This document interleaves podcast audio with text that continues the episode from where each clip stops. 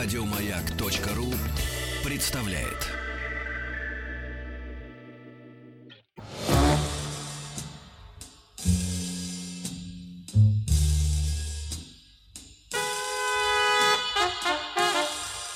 Почему это шедевр? Алексей Алексеевич, да, математика сделана, сделано, английский сделано, сделано да. Пришло время искусства. Факультатив. Ну, факультатив, знаете, так приятный, это, это такое послевкусие у нас остается. Тем более, можно смело, Денис Евгеньевич, сказать, что добрый день. Добрый день. Добрый день, да. Пусть он больше похож. Пусть всегда будет солнце, я это понимаю. Не будет сегодня солнца, нас засыпает. У нас сегодня в гостях Виктория Анисимова, галерист, историк искусства. Здравствуйте. Здравствуйте. И тема у нас «Живопись Византии». В прошлый раз мы закончили э, тему древнего, о, нет, не древнего, раннего христианства, ага. э, и теперь пришло время к Византии. Ну, постепенно подобрались, ну, все-таки, да. да. Мы же из древних веков же шли, шли, ну, как-то шли, так. шли. Ну, мы, правда, так, бегленько, но ничего. Ну, ну что сделаешь? Да. Да, да. Ну что ж, Византия. Надо сказать, наверное, несколько слов о Византии. Конечно. Как таковой, да? Это государство, э, восточно-христианское государство. То есть представляем, вот мы прошли с вами ранее христианское искусство, это уже искусство ну, христианских времен. И Византия в этом отношении, она преемник вот этой христианской традиции и преемник вообще античной традиции, эллинской традиции э, в частности. Это очень важный момент, на котором я еще раз остановлюсь. Формально Византия существует с конца четвёртого века, с триста девяносто пятого года, когда произошло разделение да, на Восточную и Западную Римскую империю, и закончил свои дни очень точно, там, да, в определенную дату, в мае месяце, в тысяча четыреста пятьдесят третьем году, да, когда, была захвачен, когда Константинополь был захвачен османами, турками-османами. И э, на этот за этот промежуток, сколько это получается веков? Ну, десять, десять веков. десять веков, да. Она проходила самые разные стадии. От стадии максимального такого да, развития и политического, и культурного, да, всякого, и стадии жуткого упадка, разграбления и так далее. И э, параллельно вот этой византийской цивилизации, византийской культуры, да, существовала еще и западноевропейская цивилизация, будущее, да, цивилизация, которую еще, можно сказать, цивилизацией нельзя было назвать, это то, что мы называем западное средневековье, к чему мы подойдем позже. Но надо сказать, что Византия тесным образом с этой вот западной э, европейской цивилизацией, она сотрудничала. Ну, не сотрудничала, она с ней взаимодействовала, то есть она на нее влияла и под ее, так сказать, допустим, нашествием, да, крестоносцев меняла свои какие-то, и свою политику, и свое искусство и культуру э, в том числе. Но э, самое главное, что конечно, на ранних этапах своего развития Византия была самым крупным, самым, так скажем, цивилизованным государством, самым мощным и с культурной точки зрения, конечно, в первую очередь тоже это можно сказать, и с точки зрения живописи, да, это тоже очень важно. Что касается живописи, сразу скажу, что живопись представлена, так скажем, четырьмя, четырьмя видами, которые по-разному немножечко развиваются, ну, потому что это разные техники, да, то есть мы можем поговорить о мозаиках, что сегодня мы сделаем, мы можем поговорить то, что вы прекрасно тоже знаете, это иконопись, да, то есть это иконы, священные образы, отличный такой вот пласт культуры, это византийские иллюминированные рукописи, то есть, да, вот иллюстрации. Угу. И в меньшей степени, конечно, сохранности, но тоже потрясающие памятники, это памятники фресковые. Но я думаю, что о мозаиках мы сегодня поговорим, а как мы, ну там, в следующий раз я уже как бы решу, что, скорее всего, мы возьмем иконописи, может быть, возьмем иллюминированные рукописи. И во всем вот эта византийская традиция, она проявилась, и она проявилась по-разному, и э, греки, а они греки, да, то есть это так, Византия такая странная, на самом деле, культура, которая, в которой жили, ну, этнически разные люди, но говорившие на греческом языке, при этом они называли себя ромеями, да, то, есть, угу. то есть ну, ну, как, римлянами, как бы римляне. Да? И они считали себя абсолютно наследниками Римской империи, потому что только они были империей вплоть до восьмисотого года, когда Карл Великий, когда, вернее, Карла Великого, Папа Римский тоже наградил титулом императора, и там возникла такая двоякая ситуация. Но Византия к этому времени была уже не в самых, не в самом лучшей форме, так скажем. Вообще надо сказать, что когда Византия была в хорошей форме, западная цивилизация была в упадке. Uh-huh. Как только западная цивилизация начинала в разных моментах э, вырастать, э, Византия начинала сменяне друг друга. Да, хотя западная цивилизация сделала много для того, чтобы Византия чтобы загнулась. Загнул, да, конечно. Да, вели они себя беспардонно абсолютно, абсолютно беспардонно а... и, дик, и, в общем-то, в принципе, дико. Ну, частенько. Да. Ну, нельзя сказать, что византийцы, то бишь греки, да, они вели себя тоже очень прям так Но хорошо они не чудесно. Вторгались все-таки в, в пределы ну, западного, западной ну, как части. Сказать, да, они не вторгались, но они пытались все время свое все-таки влияние устанавливать, да, и там тоже и византийцев к ним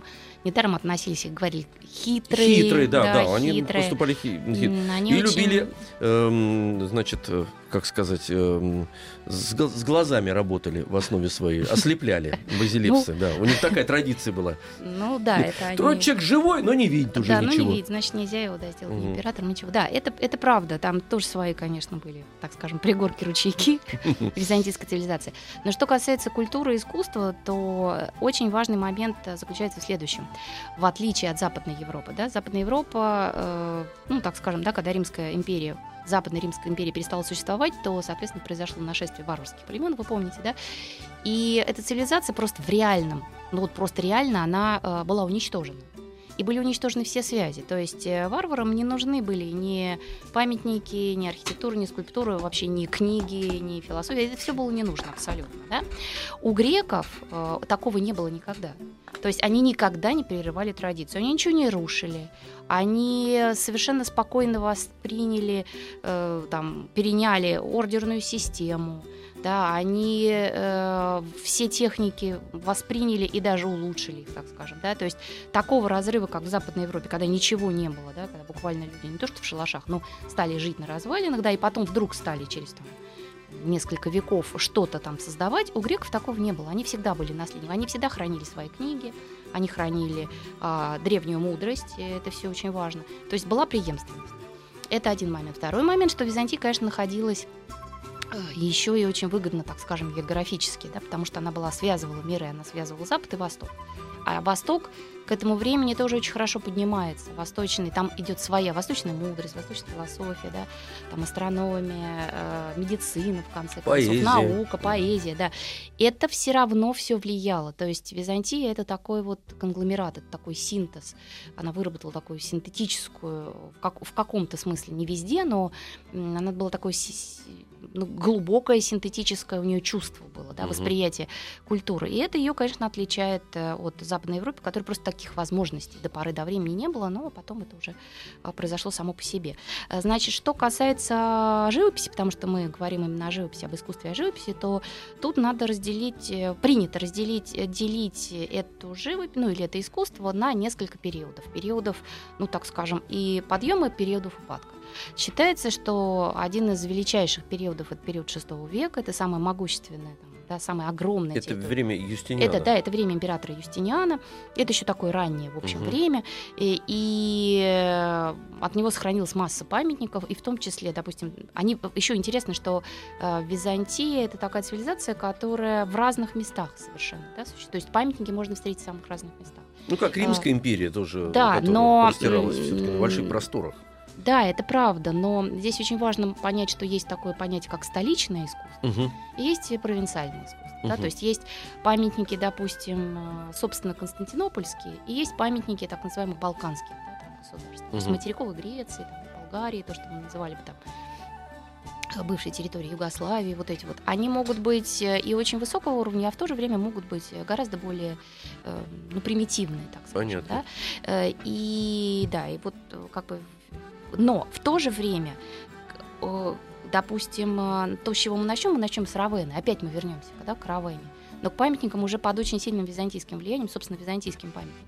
Почему? Потому что Равенна, например, это был такой лакомый кусок, как Венеция и Равенна, да, который, то есть север, э, северо-восток Италии, которые очень часто между собой делили, ну не делили, а которые хотели под себя это взять, то Византия, то, соответственно, Папский угу. Рим. Ну и вот э, как раз в шестом веке, во время Юстиниана, Равенна оказалась очередной раз под патронатом Византии, и, собственно, мы это посмотрим, тоже такой высочайший э, круг памятников. К сожалению, только там мы можем это посмотреть, потому что те мозаики, которые были выполнены в Юстинианской базилике Святой Софии, да, которая была в это же время сделана в самом Константинополе, архитектура сохранилась, да, мы ее видим. Но большинство мозаичных памятников, они были уничтожены впоследствии в восьмом веке. Вот это был один из самых страшных периодов Византийской империи с точки зрения культуры. Вот с точки зрения политики она, они даже к этому так не относятся. Вот с точки зрения культуры и искусства это было ужасное время, это время иконоборчества. О, да, да. этот целый период. А, да, и это не просто период, когда решили, все, мы не будем поклоняться иконам, да, как, что это, как возвращение языческих, неких отголоски языческих культов. И, но произошло самое страшное, то есть стали уничтожаться произведения, стали уничтожаться мозаики, фрески, иконы, если их невозможно было там что-то с ними сделать, им просто выкалывали глаза. То есть это на самом деле жуткий, конечно, жуткая потеря для культуры и искусства. И когда после этого начинается все-таки возрождение, то есть отходит от иконоборчества, а, соответственно, да, напоминаю, иконоборчество — это восьмой век, и там еще вспышки в начале девятого века было, то потом следующий такой благоприятный период с точки зрения искусства и культуры, и политики в том числе, это было так называемое македонское время. Это время правления македонской династии. По времени это, получается, конец девятого, первая четверть, ну, первая половина одиннадцатого века. И если проецировать, допустим, на нашу русскую ситуацию, да, то, это, то это то время, когда, допустим, строится София Киевская. Да, София Киевская строится в первой половине одиннадцатого века. То есть она как бы строится в рамках македонского, иногда его называют македонское возрождение. Да. Потом македонская династия сменяется Комниновской династией, очень утонченной, такой вот изысканной.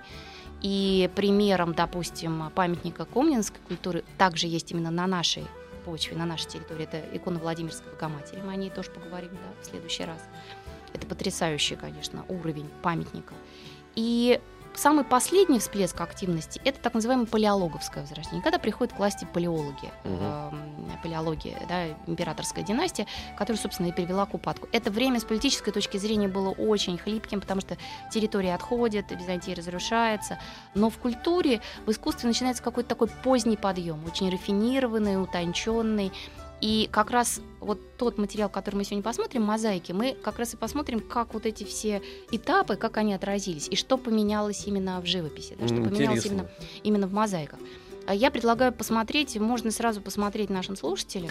Напоминаем, что все изображения, которые мы обсуждаем, они находятся сейчас на сайте радиомаяк точка ру.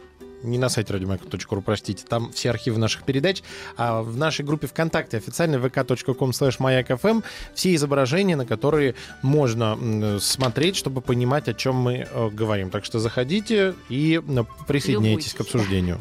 Да, присоединяйтесь, смотрите. Можно сразу открыть, ну, попеременно открывать четыре картинки. Первые четыре картинки.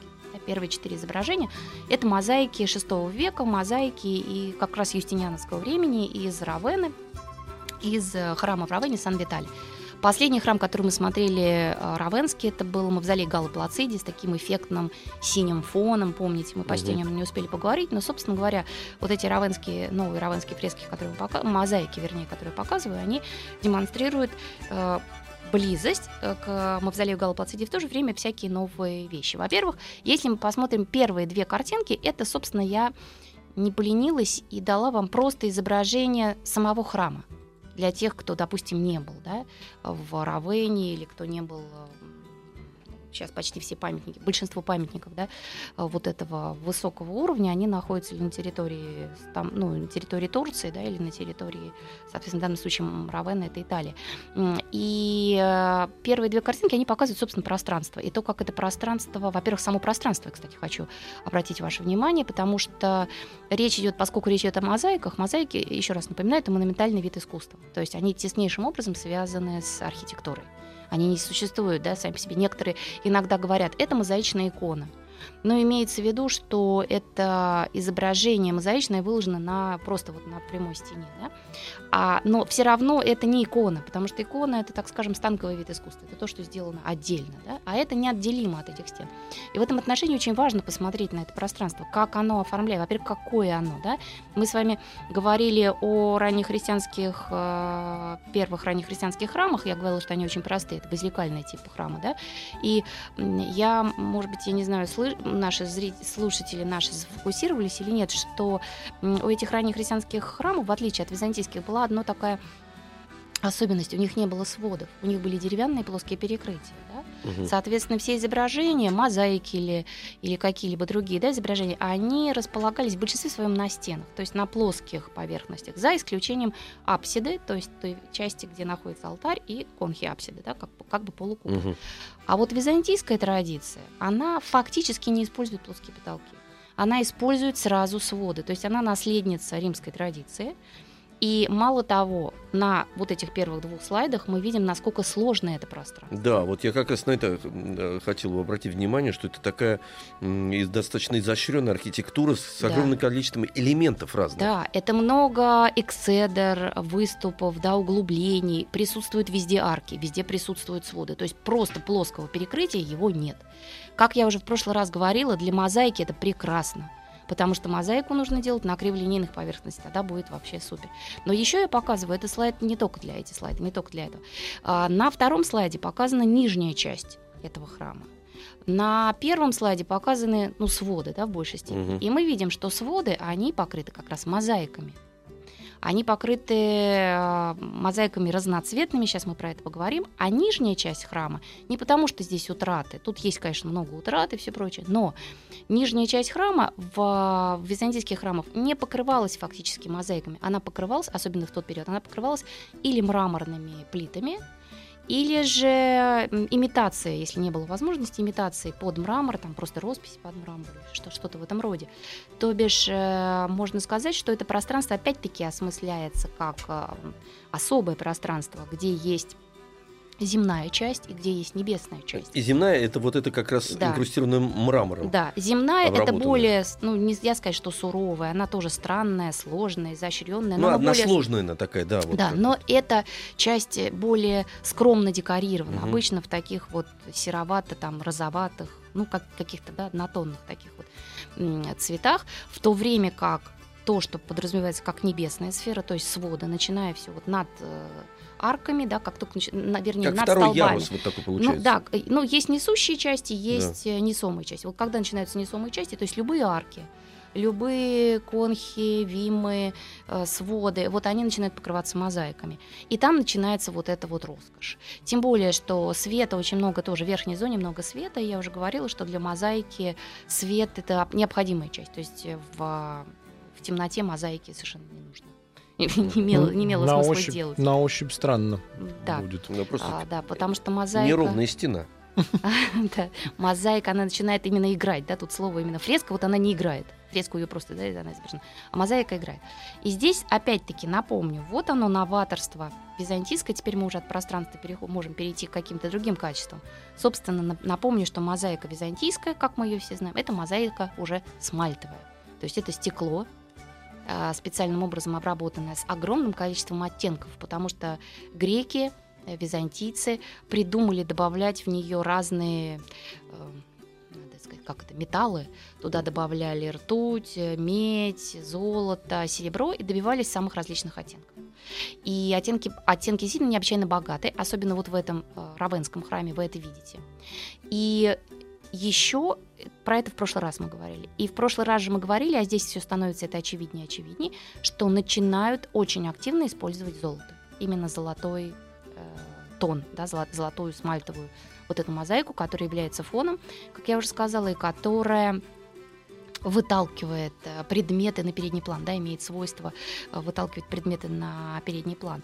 В тот период мозаика, конечно, была высочайшего уровня, она была относительно тонка.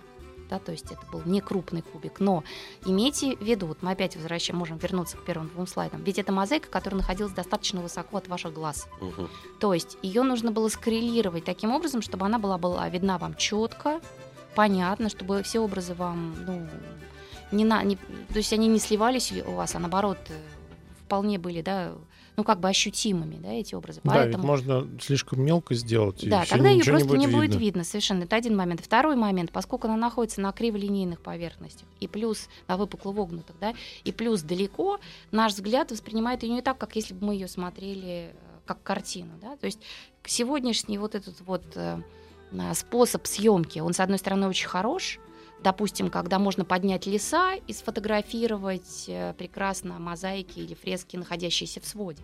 Но это не то, что видит тот человек, который стоит внизу. Это удивительное открытие. Вот то, что вы сейчас рассказываете, даже сейчас это производит впечатление, но трудно себе вообразить, что испытывал человек того времени, заходя в храм и видя нижний, нижнюю часть, угу. такой суровую, как говорил, и на этом камне я построю угу. церковь свою.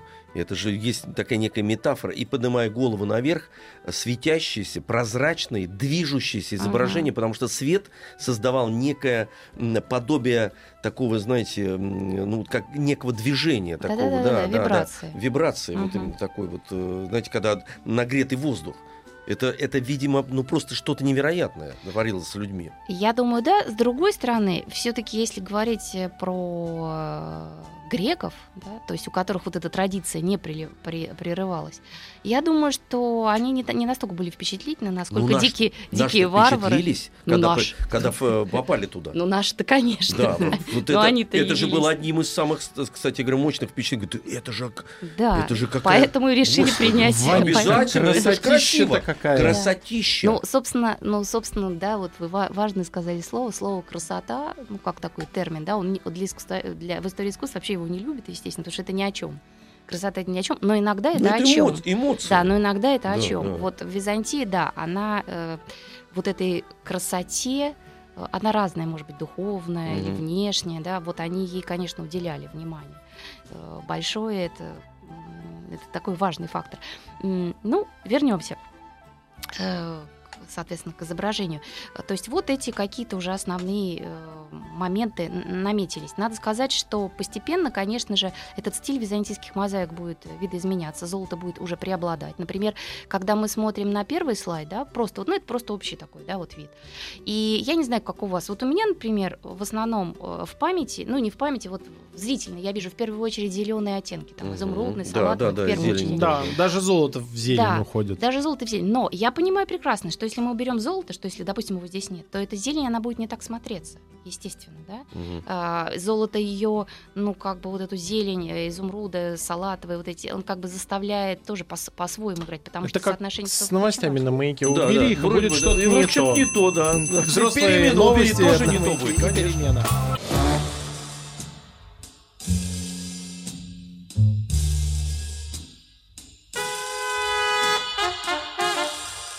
Почему это шедевр?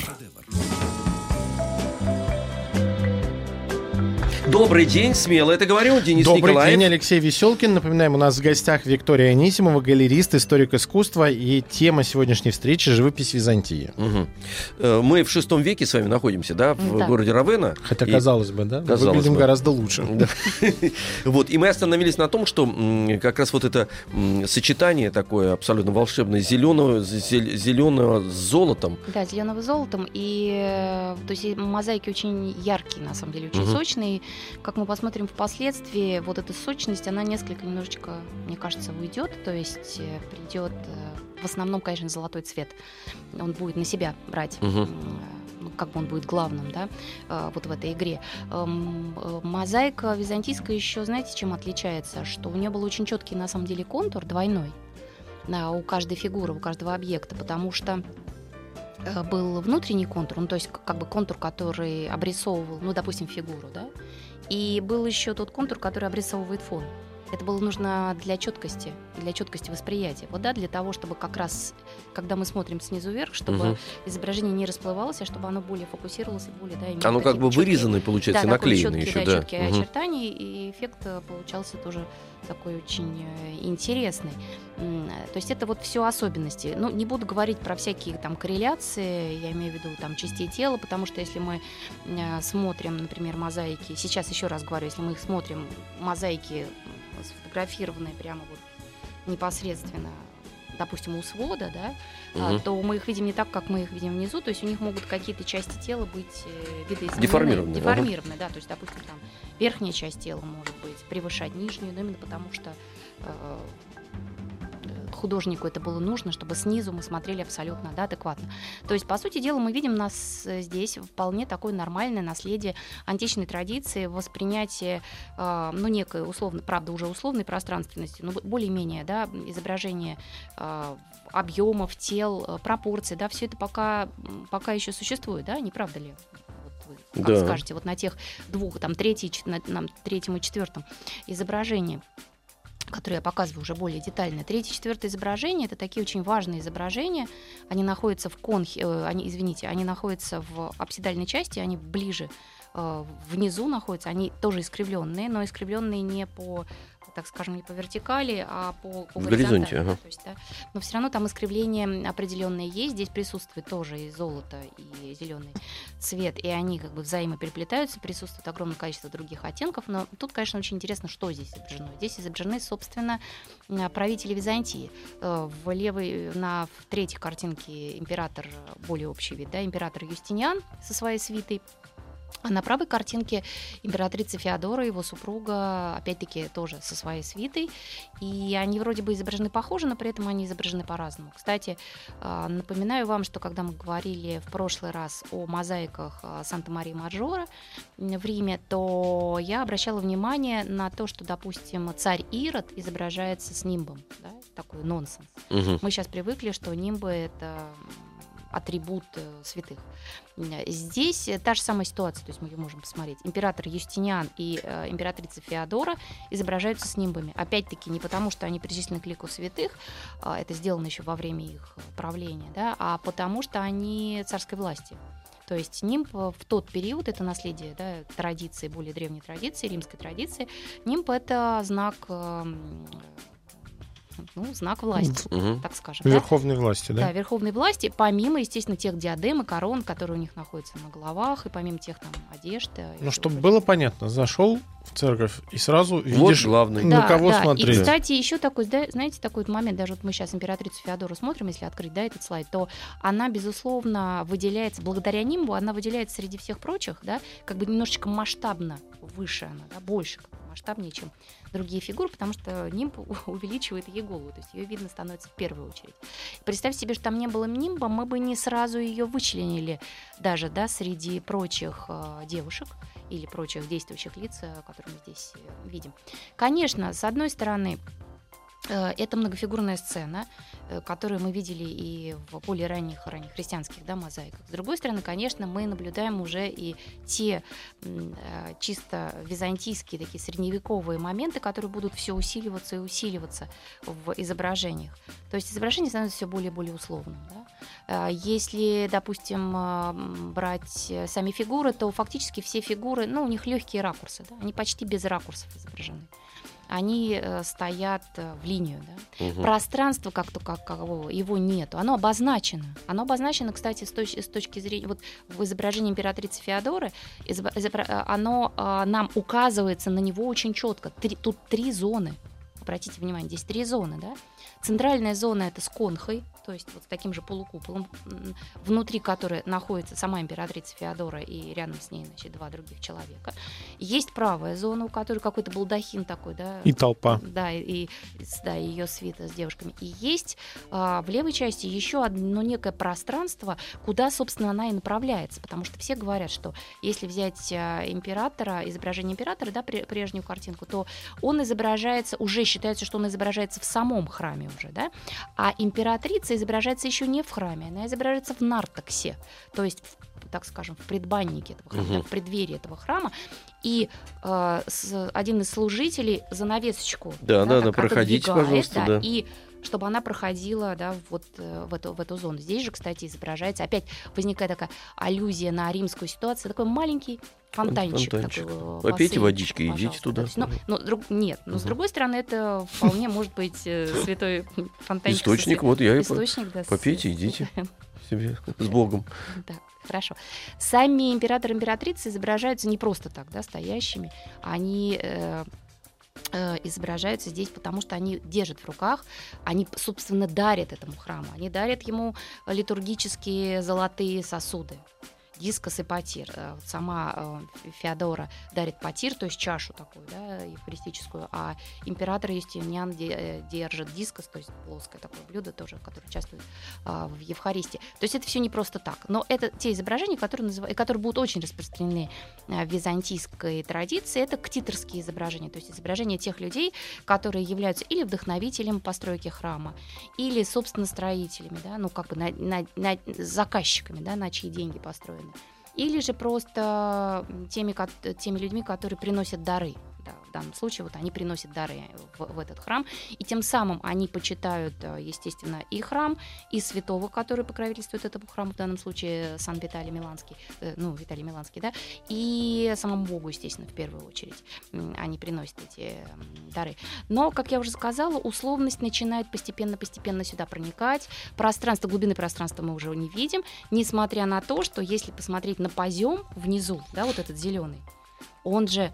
Он же разнообразный, да, то есть он, он нам создает ощущение цветов. Нескольких, ну, по крайней мере, некой такой какой-то иллюзорной глубины. Она угу. вроде бы как есть, то есть это все тоже остатки, рудименты античной традиции. Но уже второй план, фактически, это единственный план. Мы не можем сказать, что это картинка трехплановая. Даже то, что молодой человек, стоящий слева, отгораживающий занавеску, да, предлагает ей «водите туда», вот в это черное пространство, у нас как-то нет ощущения, что там есть это пространство. Да? То есть, еще раз скажу, пространство обозначено, то есть зоны его обозначены, но оно не чувствуется нами. Мы все равно понимаем, что все это фриз, все это находится на переднем плане. То есть это некая такая декоративность, очень сильная декоративность. Да? И если еще, кстати, посмотреть, сколько здесь всяких орнаментов вокруг, целые полоски, да, всяких орнаментов каких-то. Ну и по цвету буйные такие. Да, они. То это все, конечно, уже напоминает какие-то такие декоративные, да, какие-то вот декоративные элементы. Хотя и очень... богатые, хотя и очень не только богатые, но очень изысканные, очень тонкие. Потому что, например, если вы посмотрите на одежду императрицы Феодоры, на нижнюю часть ее, да, вот плаща, который она одета, помимо того, что там на ней всякие там, корона, венец, там, оплечи, все это есть. Внизу, например, на тканях изображается сцена поклонения волхву. Это волхвы идущие. Ага. Да? То бишь, вот такие маленькие нюансы, они здесь присутствуют. И таким образом сама императрица Феодора уподабливается тем волхвам, которые приносили дары Христу. Она точно так же приносит дары Христу и храму Сан-Витале. Угу. Да? Вот такие моменты. Но посмотрим. Соответственно, это такой вот расцвет, ранний расцвет византийской культуры, который, конечно же, на какое-то время казался совершенно, который невозможно превзойти. Да? Потом вспомним, что было единоборчество, иконоборчество, было иконоборчество, Творчество, да, и, соответственно, все это очень часто было уничтожено. Равенна, кстати, не пострадала именно потому, что до нее эти отголоски, да, иконоборчества, они просто не дошли там. Вот что удивительно, цивилизация человеческая цивилизация. Устроена. Казалось бы, столько отдать сил для того, чтобы возвысить вот этот вот стиль, uh-huh. и потом начать бороться, как вот человек устроен. Ничего в нем не меняется. И, и с, так, с такой же жестокостью и остервенелостью все это уничтожать. Хотя государство теократическое да. по своей сути было. Ну, конечно. Но вот эта страстность, она... до добра не доводит. Да, они же не на надо. Улицах ругались, византийцы, там это доходило до таких скандалов, мордобития да. абсолютно. Вот среди вот этой роскоши выясняли отношения, да. Ну да, ну понятно, я сейчас думаю, что мы, конечно, немножко преувеличиваем, потому что, ну, конечно, в роскоши жили не все, а жила только там. Нет, это понятно, но, часть, это понятное дело, но вот это, это средоточие вот это. А вот на местном уровне люди, угу. вот я читал об этом книге, а как да. раз период э, э, э, иконоборчества, угу. вот они доказывали друг, друг, друг другу на улицах, и доходило это просто да, до но таких стычек. Ведь, вы знаете, в чем дело? Я думаю, что все-таки еще какая-то политическая составляющая в этом была, потому что императору византийскому, который все время боролся, да, с, как бы, с церковной властью, ему тоже очень было важно, чтобы там церковная власть одеяло на себя не тянула. Да, да, потому что они ему утверждали. Тем ведь, самым, да. да, ему нужно было как бы вот против, против этого пойти. И, в общем, ну, все как всегда. Всё вот как, я про это и говорю, что все как ну, всегда. А что, все как всегда. Да, удивительно. И вот когда эта ситуация уже, с, она развернулась в обратную сторону, то перед э, греками, конечно, встала, в общем, тоже такая вот проблема, ведь нужно же было восстановить то, что было уничтожено.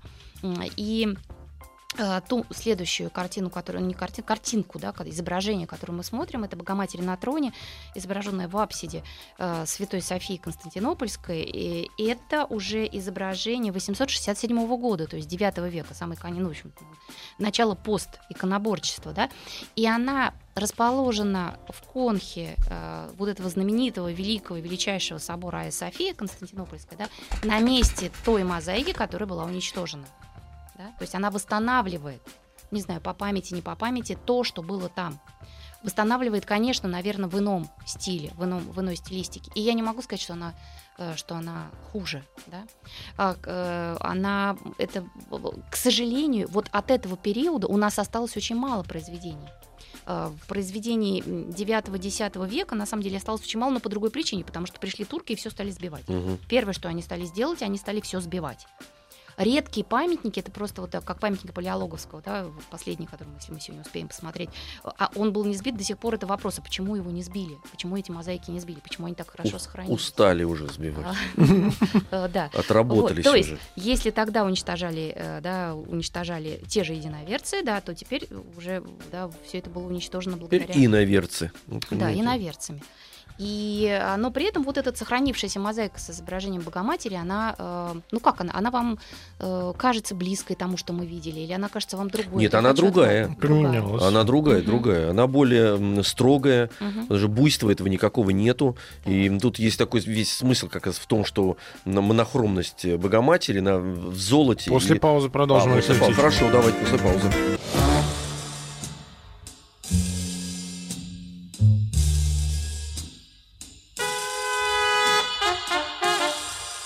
Почему это шедевр? Мы остановились на том, что э, воспроизведенная, собственно говоря, мозаика на месте э, уничтоженной, э, та была шестого века, это, так я понимаю, девятый там век, да, какой-то приблизительно, да? девятого, и вы спросили, в чем различие? Да, в чем ну, различия, э, они такие явные, вот на мой взгляд, потому что, ну, во-первых, совершенно другая цветовая гамма здесь существует, и пропорции, э, часть э, вот этого золотого цвета, который uh-huh. полностью, э, полностью совершенно Охватный, вошел, во, да. Да, да, вошел это в это да. изображение. Да. Помимо То есть... золотого цвета, что еще вот вы бы мне сказали? Но... Само изображение фигуры. Ну, я должен сказать, что, во-первых... Ну, эм... пропорции поменялись. Угу. Ну, вот, мне кажется, не вопрос пропорций, а что они более утонченные, кстати говоря. Вот это вот более... Вот я тоже хочу да. сказать, что это изображение более утонченное. Я да, бы сказала, да. что это изображение как бы, вроде бы оно хочет копировать, да, то, что было великое, да. вот это искусство шестого века, но на самом деле оно мыслит о шестом веке как об античной. Это эллинская традиция. Да, да, да. Это, да. Тут, к сожалению, не видно ее лика, вот, да, если бы его можно было увеличить. Оно у нее очень Очень, очень тонкое лицо. Это не такое лицо, какое было да, у всех тех героев, которые мы видели в предшествии. Да, здесь условности намного меньше. Да, здесь она очень, кон- она очень живописная, я бы сказала. Да, да, да, Потом да. даже вот посмотрите, эта фигура. Понятно, что здесь просто мы сравниваем несколько вещей, ну, как бы несопоставимые, потому что это Богоматерь, там вроде бы, да, просто фигура на плоском изображении, это изображение конхи, то есть это изображение получаши, да, угу. а она гораздо более объемная. Посмотрите, насколько она... насколько чувств, насколько она телесна, да? Насколько она в этом пространстве существует, как выдвинута ее нога, да? Одна нога, вторая нога, да? Какая глубина самой этой фигуры, сидящей фигуры, как сидит у нее достаточно объемный младенец. Да? Ну вот, грубо да. говоря, что угу. реалистичность вот этого угу. изображения, оно, конечно, совершенно другое, потому что с, в сравнении с тем периодом, там условность совершенно, так сказать, знаковая, в принципе была. Да, да, да. да, да. Здесь, Здесь другие задачи. Да, и при всем том у нас не поворачивается язык назвать это не византийским, да, потому что многие детали, в частности, например, подножие ее трона, угу. сам трон, подушки, э, те орнаменты, которые здесь положены, да, они вполне, вполне вписываются в систему вот этой византийской традиции, и она нами очень хорошо считывается, узнаваема. Там очень тонкое лицо, там совершенно удивительные черты лица, прям такие, можно сказать, портретные. А, понял глаза. Еще что, знаете, так. по поводу лица. Угу. В этом изображении и вообще в, угу. не только в лице, в фигуре есть эмоциональный окрас. Да. Да. Вот, да, вот это вот точно это, существует. Да, это вот тоже интересный момент, который не всегда присутствует в византийской культуре, э, и, и в нашей в том числе. И на самом деле он не обязательно должен быть. Но иногда, особенно в, там, где изображается Богоматерь, он может возникнуть. Угу. Вот такой же будет у нас обычно вот это эмоциональное начало, его приписывают как раз к комниновскому периоду, и это рубеж будет одиннадцатого-двенадцатого века. Но вот здесь это присутствует тоже. И при всем том, что вы сказали, что колорит здесь не такой сочный, не такой разнообразный, на самом деле он очень богатый. Этот колорит, очень богатый. Потому что одних оттенков синего цвета, я так понимаю, их очень много. То есть как раз колорит, так скажем, предшествующей мозаики, он богат, просто разнообразен, да, просто много разных цветов. А этот богат именно по оттенкам, не по каким-то по флерам таким, да, по, по нюансам. И очень благородно на самом деле участвует золотой цвет. Я имею в виду не золотой цвет золотого фона, а цвет, который внутри присутствует самого изображения Христа, одежда Христа, например, да, и так далее. Вот это вот, это вот эпоха. И для сравнения сразу хочу, чтобы мы посмотрели с вами следующее, да, изображение. Это изображение тоже Богоматери на троне с младенцем, рядом стоят апостолы, ой, извините, да, апостолы, но по краям апостолы, и в центре мы видим еще архангелов Гавриила и Михаила. Это памятники итальянские тоже по, да, по своему. Это Сицилия, это местечко, местечко, город, который называется Монреале, это городской собор Монреале, и он почти полностью был украшен византийскими фресками. В тот период там возникает уже Сицилийское королевство, и это нормандское, да, это такая еще одно нормандское государство, да, Сицилийское королевство, которое будет существовать очень долго, вплоть до девятнадцатого века. Но в тот период э, сицилийские вот эти вот правители, они приглашали или византийских мастеров, или же они, как в данном случае считается, своих мастеров э, отправляли на обучение в Константинополь. То есть это, так сказать, такая опосредованная Византия. То есть это вроде бы считается, что это или византийские мастера, или мастера, которые проходили там обучение. Но язык не поворачивается назвать это не византийским искусством. Это абсолютное такое вот, да, византийское искусство, но по сравнению с предшествующей по, по времени это позже, это двенадцатый век. Да? Но это как раз то, что ближе, наверное, к нашей даже к русской традиции. Вот мы да. здесь видим вот эту вот такую среднюю, так сказать, очень на самом деле блестящую э, византийскую культуру, но, конечно, мне кажется, уступает вот предшествующим двум вариантам, которые я показывал, как все здесь стало симметрично, сухо, четко, строго, строго, да, очень определенно, внеэмоционально, да. Пропорции здесь несколько может вам показаться не совсем правильной, но это опять-таки потому, что она снята вот тет-а-тет, если снизу мы ее будем смотреть, она, наверное, будет выглядеть по-другому. И этот собор, он он почти, ну, полностью покрыт этими мозаиками, и все мозаики на этом золотом фоне. И очень многие пишут, там, можно, да, свидетели, которые, ну, или зрители, которые посещают, они говорят, от этого золота просто, ну, уже... Ребит. Уже ребит, угу. да, то есть это невозможно. То есть это, вот, это просто, знаете, как вот взяли правила, каноны византийские, и прям вот их четко и жестко стали соблюдать. Не отступая. Ну, может, да, не, да, не это бывает йод, такой да. феномен, да, настаивая да. на них. Уж если, мы, да, да. если уж мы там выучились, мы вам, если да. это такая гипотеза. И если у нас есть чуть-чуть еще хочу, просто я вот решила показать три образа Богоматери. И вот мы видим совершенно другой образ Богоматери. Это образ Богоматери тринадцатого уже века, конца века, скорее всего, палеологовского времени. Угу. Это фрагмент Деисуса, опять-таки, из собора Святой Софии Константинопольской, но выполненный в нартексе уже спустя ну, много лет. Деталей гораздо это больше. Совершенно ну, другое. Ну, первоисточник да. получается. Это, это вот опять идет возрождение да. эллинской традиции. Да. Это то, что называется палеологовский ренессанс. Наверное, мы про него будем, да, в следующий раз отдельно, конечно, уже говорить.